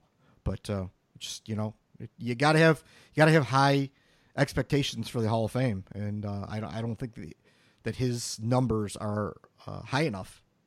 He wasn't a star, wasn't a bona fide star. He was a number three goalie on Team Canada. Like that's in his era. Sure, that's nice, but uh, it's not Hall of Fame number or Hall of Fame quality stuff. So, yeah. Looking forward to this next question. Yeah, another Rinkcast top or run, another topic for the Rinkcast from Brian, uh, which is Sanot85. Sorry, on Twitter. Uh, the Hawks went from must see TV to hardly watch in, in two years. Why? Uh, fans spoiled success, unrealistic expectations fueled by Blackhawks marketing, maybe just a dip in typical pro team sports cycle. Is it personal? Stan, John, McD, other? Um, I'll go first. um, I outlined this in my article this week. I went deep on all this stuff. I mean, it was uh, bad contracts. Uh, it was, uh, you know, mismanaging or mismanaging, mismanaging money. Uh, you know, a, a, couple extra million here, a couple extra million there, too many years on the end of this contract, no movement clauses here. I think uh, that was kind of irresponsible. Um, I think McDonough uh, has unrealistic expectations. He's not really a hockey guy. He's a marketing guy. He doesn't necessarily. Um, I, I, he doesn't necessarily know hockey as well as some other guys do. You know, a hockey organization. He runs it from a marketing perspective and what's going to make the fan. You know, what what he can put up on a billboard and what he can sell to his, you know, sponsors and stuff like that. He's not really how do you build a hockey team. So it's that. Um, yeah, and and and again, the the the Blackhawks marketing team selling you a bill of goods, which isn't exactly what it was. They're kind of you know selling you snake oil uh, by telling you the team was better than it was last year when it wasn't, and and hiding the whole Crawford thing and back and not back and forth and back and forth. It's a lot of stuff in the back office that is finally catching up with them. Basically, what do you think? Yeah, I don't think there's one real uh, clear answer as to why they got so cold so quickly, but I do kind of come back to the contracts that Kane and Toews signed. Um, I think it was five years, six million a piece. Um, they they took bridge deals when they didn't have to, and I think that that's a major reason why the Blackhawks had that window of you know dominance um, from 2010 to 2015 is because they had extra money to spend it on depth. And you look at other teams like Toronto, who haven't had Stanley Cup uh, runs. They've you know have all this hype and all this potential, but look at all the cap problems they're running to now, and they haven't even had you know success. So you have guys like Marner and Nylander and Matthews all wanting ten million dollars, and Eichel, um, all these young players skipping that bridge deal. And I think it's important to note that, um, you know, money management is everything. And you know, my friend always tells me Chicago's a football town, and I think it is. Um, they're always going to live and die with the Bears, and the Blackhawks is a niche thing. It's it's not a top three sport, um, but when they're winning, when they have the talent, uh, it was you know it was a really exciting time, and I, I don't want to call it a phase. I don't I don't want to call it um, a cycle, but we have to come to the reality that I, we think management and uh, you know managing this salary cap and these players were a little bit too loyal, and they didn't really say goodbye to some of some players that may have been past their prime, and they they just kind of held on to this uh, this image of who they were in the past, and and I think that's really easy to be a victim of. Right, it is, but if you're a top GM in the NHL you need to know how to let go of things. And uh, that that was part of my thing about it. Is Bowman a top GM in this NHL? Because look at what he's you know what he hasn't done, or, or a lot of the fumbles that he's done. Uh, there's just it, it, there's a lot of stuff, and now that he's not winning cups, like they're even more blatant. And uh, are you going to cut him some slack, or do you want your team to win? You know, it, sorry, but this is a business, and, and the business is, is winning. If you want to build a winning franchise, you're going to have to make some hard choices right now, and they haven't made any hard choices in a couple of years. I'm with you. Yeah, I I think those hard choices have been hard to make for for this front office. Um, you know, they were kind of they all came in at the same time and really just grew together and had a lot of success and and maybe it got to their heads to where they thought they could charge what they want for games. Um, and fans would still stick around even if they weren't winning. And as long as Toews and Kane were and Keith were on the team, everything was going to be fine. Well, they put all their eggs in their core. You know, we kept we've been talking about the core for so long. This is the same core, and you know they're dead last. So this is the gamble that they chose. This is the bed that they made. And now fans are starting to question, well, how did we get here so fast? You know, this that's what this question is based around. Um, and that's just not a good management of turning over the roster or developing players, drafting players. You know, it's a process. It, it's uh, look how many players the New England Patriots move on from. Yeah, and and look how many.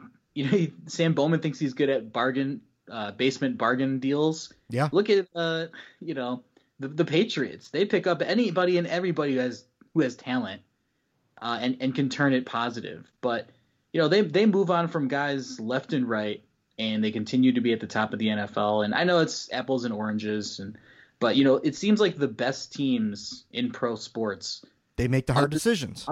They understand it's a business. They move on from guys. They say, "Hey, look, it's nothing personal you, you know, you did us a great service. We appreciate it, but we're we're it's time to move on.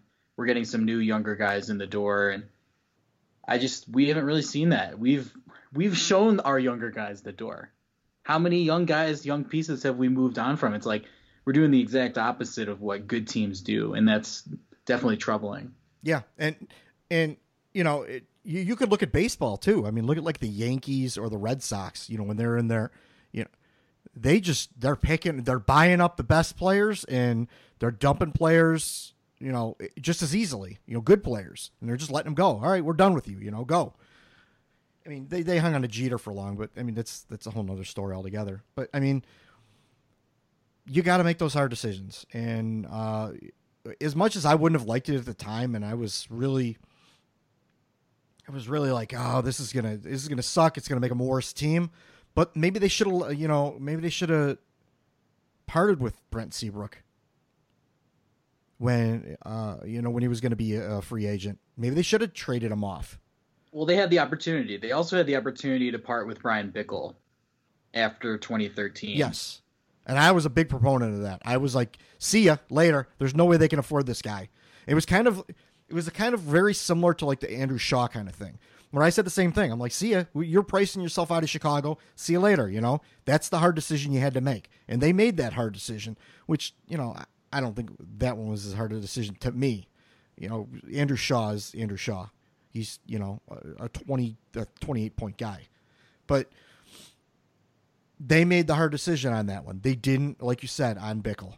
They should have let him go, but they, you know, they were they were thinking with their heart and not their brain I'll, I'll give you another one, Patrick Sharp. Yeah, yeah, that's one guy that they could have parted with, and it, would have stunk.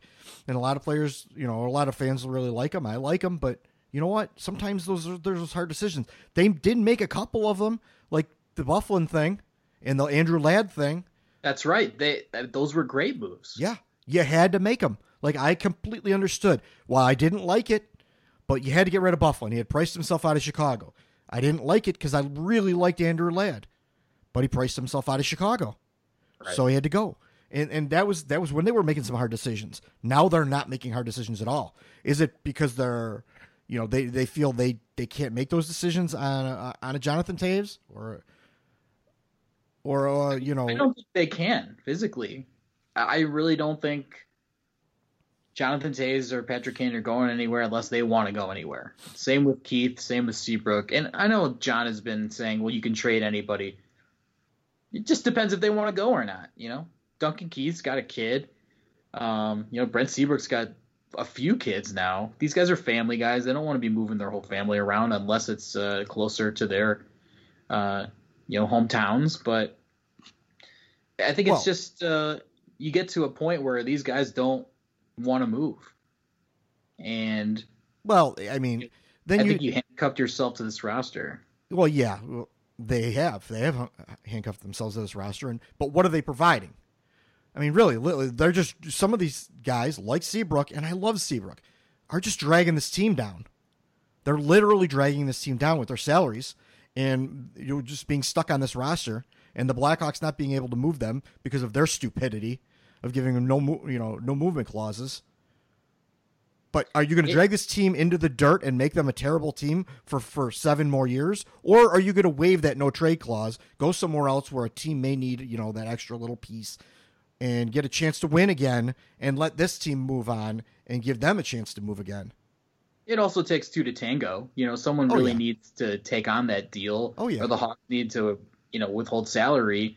Um, Uh, and I'm and I'm using Seabrook as an example, but he, his his deal is unmovable unless they get the compliance buyout.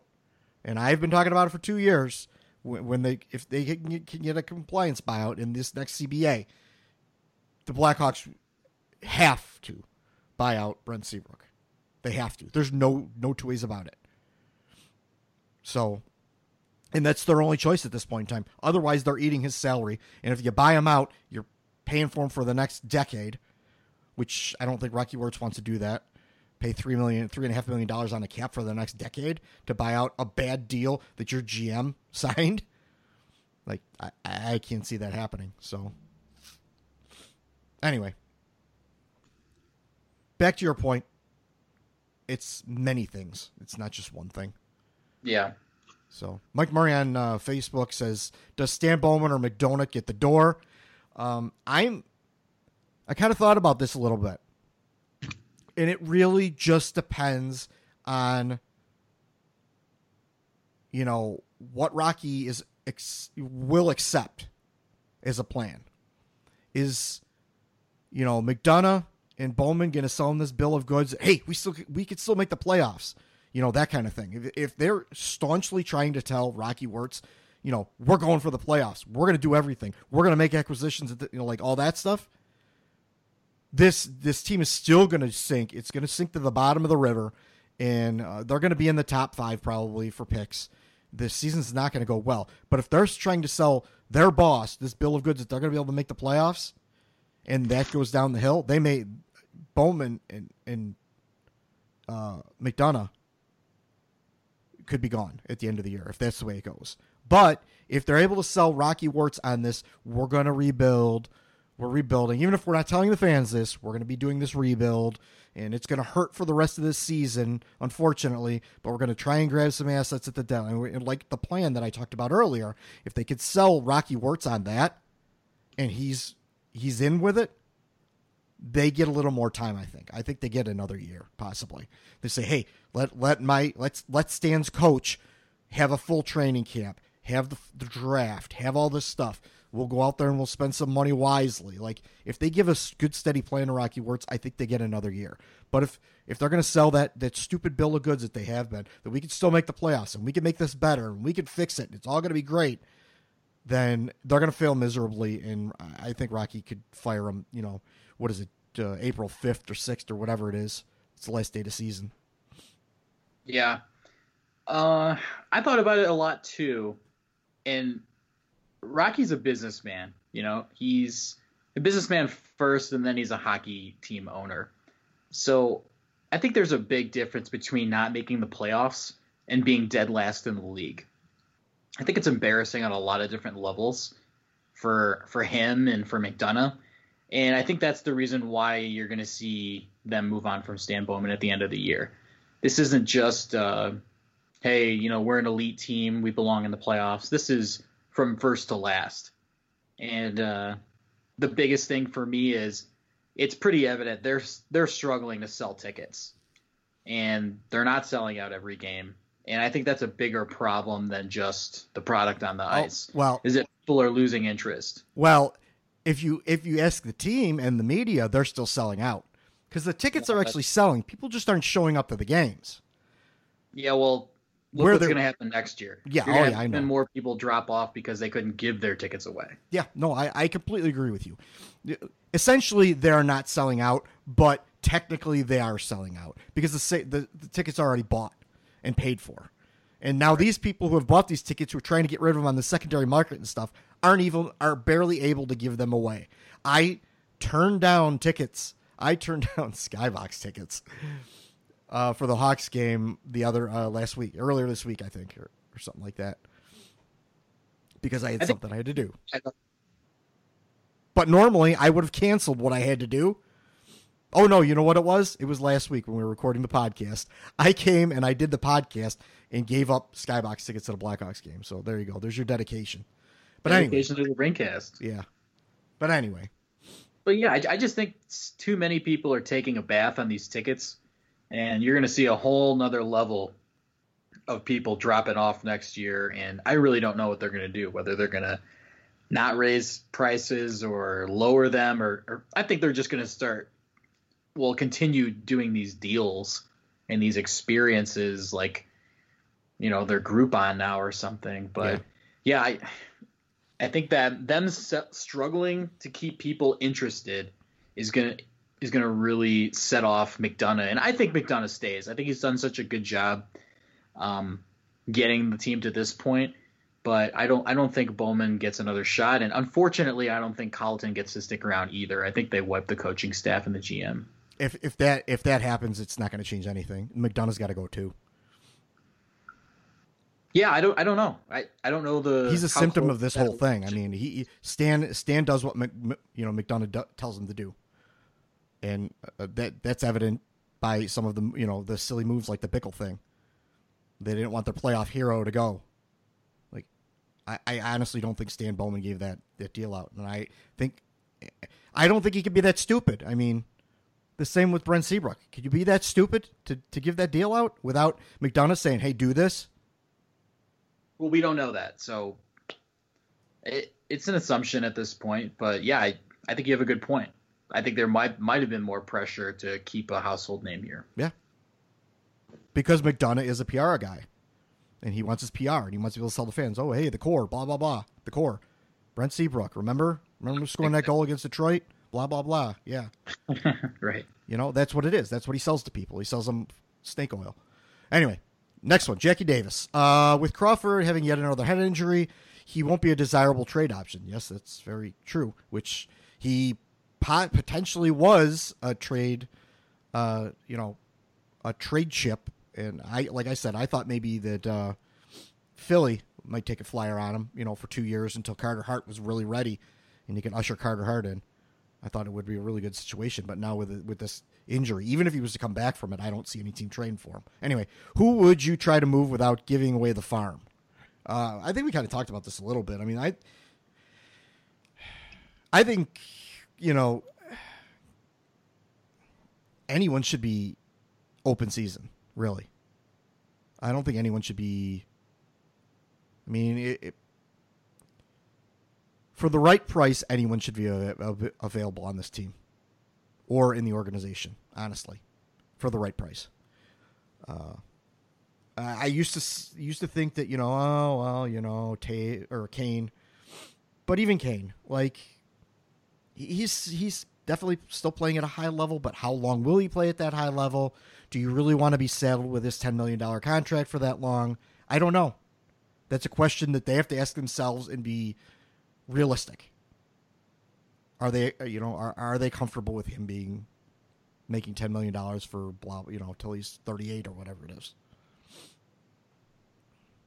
And I think another question you have to ask yourself is if you do unload Patrick Kane, what does that do to the people that are interested? You know, there there are people like us that say, do it, you know, it'll be better for the future. But then there are a lot of Blackhawks fans who are, you know, just casual fans and they're not we they don't think at the the level that we do on on the future and prospects and things like that. They just like going, and that's their favorite player. Um, I think that's definitely gonna hurt the organization, even though it might be the best thing for them. So that balancing act, um, again, those hard decisions that we're talking about. Yeah, and, and there's a, some kind of disconnect somewhere where people aren't getting the message. And like I was kind of stating earlier, with between Stan and McDonough and Rocky, they have to be on a you know they have to have a plan, some kind of plan. Like, what are we doing? Are we going to try and make the playoffs? Because if those three guys think that anything that they're going to do is even with Corey Crawford in there was going to get them in the playoffs, they're out of their friggin' mind. So, what is your plan then? Because if your plan is we're going to try and make the playoffs, that's a terrible plan, and you're terrible at all of your jobs. Make a plan that's realistic, and you know, carry it out. Well, I think they're going to have to re. I think they're going to have to reevaluate now because their plan last year was we were a playoff team with Corey Crawford healthy. This year, Corey Crawford's healthy, and they were dead last. So obviously, that plan didn't work uh, so what is it now? And if Corey Crawford's out again, let's say you know long term, uh, what where do you go from here? And I think they're trying to figure that out too. Um, you made a real, another drastic change in the coach, the coaching position. You took out a guy who's been there for ten years. I mean, there's a lot of shock that the fan base and the team is feeling right now, and it doesn't really, you know, it's it's almost like um, pulling a throttle of a motorcycle. And it's just got a bunch of popping coming out. And and every once in a while you get a good rev and you beat uh, the Penguins or Nashville. And you know yeah we got some some some uh, you know a lot left still in the engine but it's still real clogged up and, and the carbs are bad. So I, it's just kind of hard I think on their level too to to pick but hey if it was me I I would deal Patrick Kane for three first round picks and a bunch of prospects because you know, we're looking a few years out and, you know, we've all been trained to think, what's the goal? What are we trying to do here? We're trying to win the Stanley Cup. And that's just not really uh, in arm's length right now, is it? Uh, no. there, there is no future right now. There's no hope. There's nothing. Like, just, you know, putting all your chips in on, you know, some college kids or some junior kids, like, that's that's a big. You're gambling your career on that. You got to have a better plan than that, because you can't just bring in four rookies on the defense and fix everything. Like that's not going to work. That never works. That has never worked in the NHL ever, and it's not going to happen now either. You can't just bring in a bunch of rookies. That's not going to happen. You're going to have to build with actual, real solid NHL players. You have to make the shrewd moves. You have to do that stuff.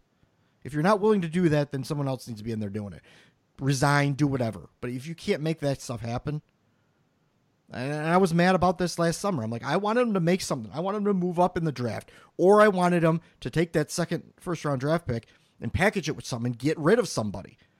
You know, make a move, do something, some kind of chaos that's going to be like, oh, well, that makes sense. I mean, even the the, the trades for Saad and and you know Saad going away, that was one thing, but you know the Panarin Saad thing it was at least it was exciting. They were trying to do something. Now they haven't done anything. The, the, the, the latest thing they did was the Strome Schmaltz thing, and we're not going to know about that for, you know,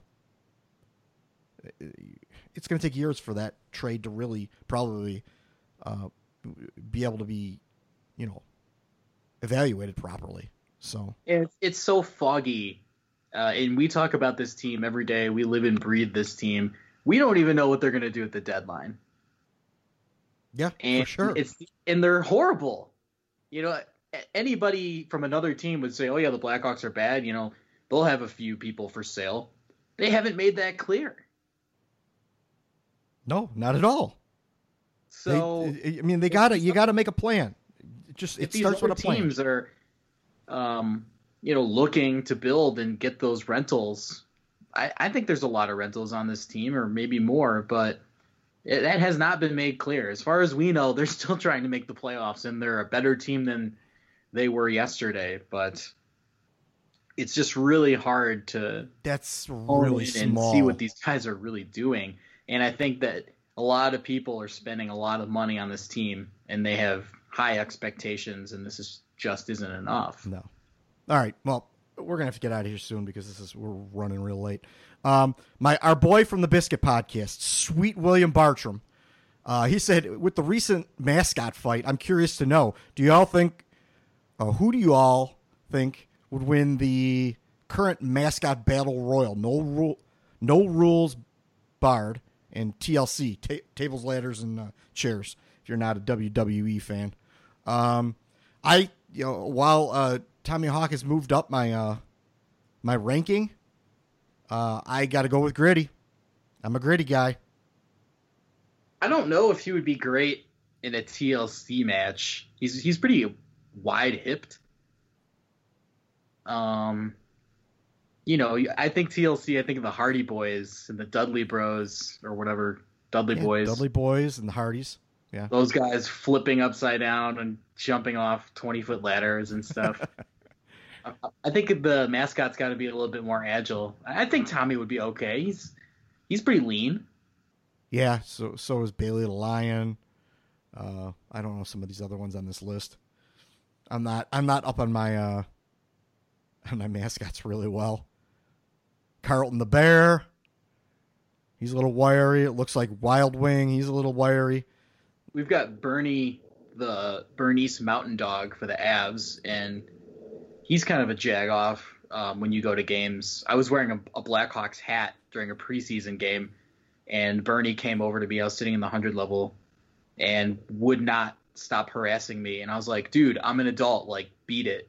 I'm trying to watch the game. Yeah. And he, like, flipped my hat off, and I got semi pissed. So You I almost got into a fight like Tommy Hawk? Did you see that?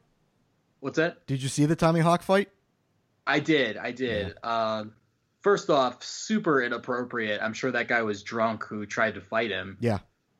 You Um, try, well, the the story I'm is sad that that that got out to the media just because, you know, the Hawks are definitely a family type show. That's kind of what they've been promoting the last few years, and I'm sure they were not happy about that getting out. Oh in, no, like, social media. no. But you know what though? on, I think on a level that guy's got to defend himself. Yeah, you know, for sure. being attacked, that's a human being inside there. So Yeah. no, no one should take that. I mean, No. he's being assaulted. Yeah. I understand why he did it. Yeah, yeah. I, I actually thought in the moment he did a good. You know, he threw a couple of under, you know, uppercuts when the guy was on the ground. He threw like a couple of half-ass punches, but for the most part, he just locked the guy up and pushed him into the store. He didn't, you know, he slammed him to the ground. He, he got a couple of jabs in there, and then he kind of picked him up and just kind of drove him into the store. So, I mean, he could have really hauled off on this guy, but um, you know, whatever. We weren't there in the moment, and whatever. I, I'm all for him defending himself. So, I didn't see it as inappropriate. And honestly, while the black Blackhawks can, you know, can sit back in the back office and they can gripe about it and how much they don't like it, look how much press that got them. You know, It's the, the wrong kind of press, even though John would say There- any press is good yeah, press. any press is good press. I mean, you got you know everyone cheering on, saying, "Oh, look at Tommy Hawk, that's awesome, this is great," blah blah blah. You know what? Just ride it, ride the wave. I You don't know what? That if that's where we're at, that's where we're at. Yeah. The only time we get on Sports Center is when our mascot attacks somebody. Basically, or gets attacked. That's basically what it is. So we had one last question that came in. Uh, I want to address this one. It came in uh, uh, the hashtag Ask the Rink. Uh, any chance the Hawks will ask Kunitz to waive his no movement clause, uh, so he can go far, far away and never come back? No, that's not going to happen. Um, they're not. I mean, it, it's just not going to happen. I mean, they're just going to eat that contract for the rest of the year. Maybe he's going to get playing time. Maybe he isn't. He doesn't deserve playing time. I don't think. Think it's just a wasted roster spot. I think it was another stupid move by the front office, but they're stuck with him for the rest of the season. They're just going to pay his million dollars or whatever it is, and he's going to expire after the season, just like they did with Patrick Sharp last year, which is another stupid move that really didn't do much of anything. And uh, they're going to eat it, and that's the way it's going to be because no one's gonna, no one would trade for him. I mean, you have to have someone on the other end that wants Chris Kunitz. That's the whole thing, and no one wants Chris Kunitz. So Yeah. Do, kind of piggybacking off that question, do you think there's anybody on the roster like um, the trade we made with Tommy Wingels that a team would just kind of get extra depth? Um, like, do you think the Hawks would deal like a Martinsen if there was some value for him, or kind of like a lower level um, deadline trade? Oh yeah, for sure. Especially a player like Martinsen because he's you know he's not he's not a young buck. Like they could get a player like that in the draft. So if there's if they can get an asset for him, yeah, for sure he's he could go. But they, you know another team has to want him. You know, has to Yeah. want that. Uh, at this point, would you be opposed to trading John Hayden? Uh, no. Like I said, for me, everyone's on the table. Eh, Collin Delia included. Like everyone's on the table. Like uh, if you can get something for him of quality that will help your future, like do it. Uh, but it's got to be shrewd. You have to, you know, have to be. It has to be, you know, if the if that trade happens for, you know, a good young player or whatever, or Patrick Kane or something like that, you have to demonstrably win that trade Yeah. by a long shot. Like it has to be heavily in the Blackhawks' favor for that to happen. Otherwise, if you're not getting full value for Patrick, even full value for Patrick Kane, like what are you doing? I'm with you. I, I I still think that Buffalo has the pieces to make a They could. substantial offer to the Blackhawks. They could. Man, they'd be good with him. Yeah, they could for sure. I, I agree. Um, just like I thought Philly had the eh, might have the right pieces to be able to, to send back for Corey Crawford, but now that's kind of in the wind. But anyway, I think that wraps it up. We're coming on two hours here, so you good? Yeah. Okay, cool. Well, anyway, you can all find our comprehensive content at www.the-rink.com. You can find us on popular social media at The Rink Official uh, on Twitter, Facebook, and Instagram. Uh, at The Rinkcast on Twitter. You can use the hashtag Ask the Rink for all of your questions for the next podcast. I am at Puck and Hostel. John is at Jaeckel, J A E C K E L. You, sir, are late in the Goldie on on the Twitter machine.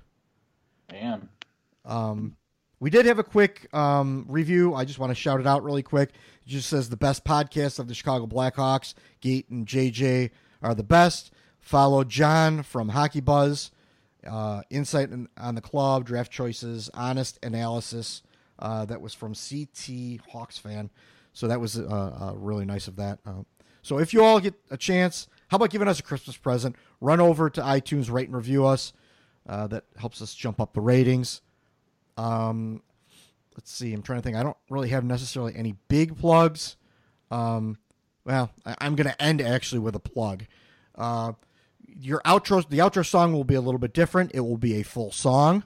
Uh, it is a song called "On My Side" by Rink Friend and recording artist from uh, Patrick Judge uh, from D- the band Demon Hunter. This is their new single. It's gonna be coming out. And it's gonna be on their new double album, which is called uh, War and Peace, I believe. One of them is War, one of them is Peace.